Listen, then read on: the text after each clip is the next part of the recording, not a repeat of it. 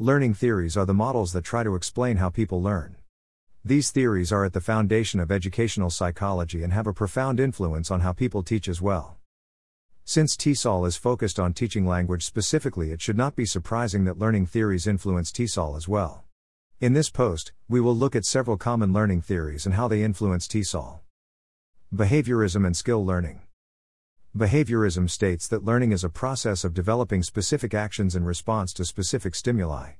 Through repetition, habits were developed. In many methods of TESOL, such as the audiolingual method, you can see a focus on a great deal of repetition. This style of teaching is due in part to behaviorism.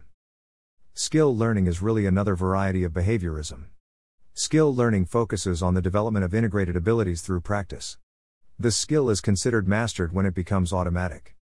Most methods have some element of skills learning. Cognitive learning. Cognitive learning is focused on how individuals store, encode, and use knowledge.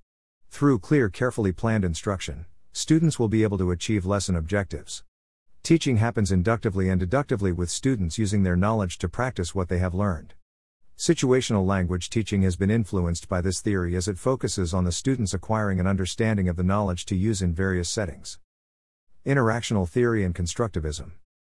Interactional theory believes that people learn through working together.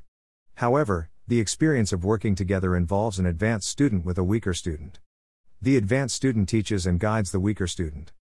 Through this experience, both students build or construct knowledge.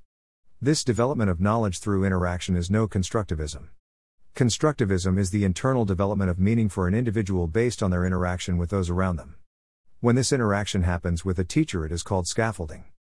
Methods that focus on collaboration and lots of interaction are derived from interactional and constructivism. Examples include cooperative language learning, community language learning, and task based language. Language theory and learning theory. In a previous post, we looked at language theory. If you have been reading all these posts together, you might be confused over what language theory is and what learning theory is. Language theory focuses specifically on how people learn a language. On the other hand, learning theory focuses on how people learn in general. Both language theories, how people learn languages, and learning theories, how people learn, influences approaches in TESOL. An approach is a set of beliefs in how to teach a language and how students learn a language.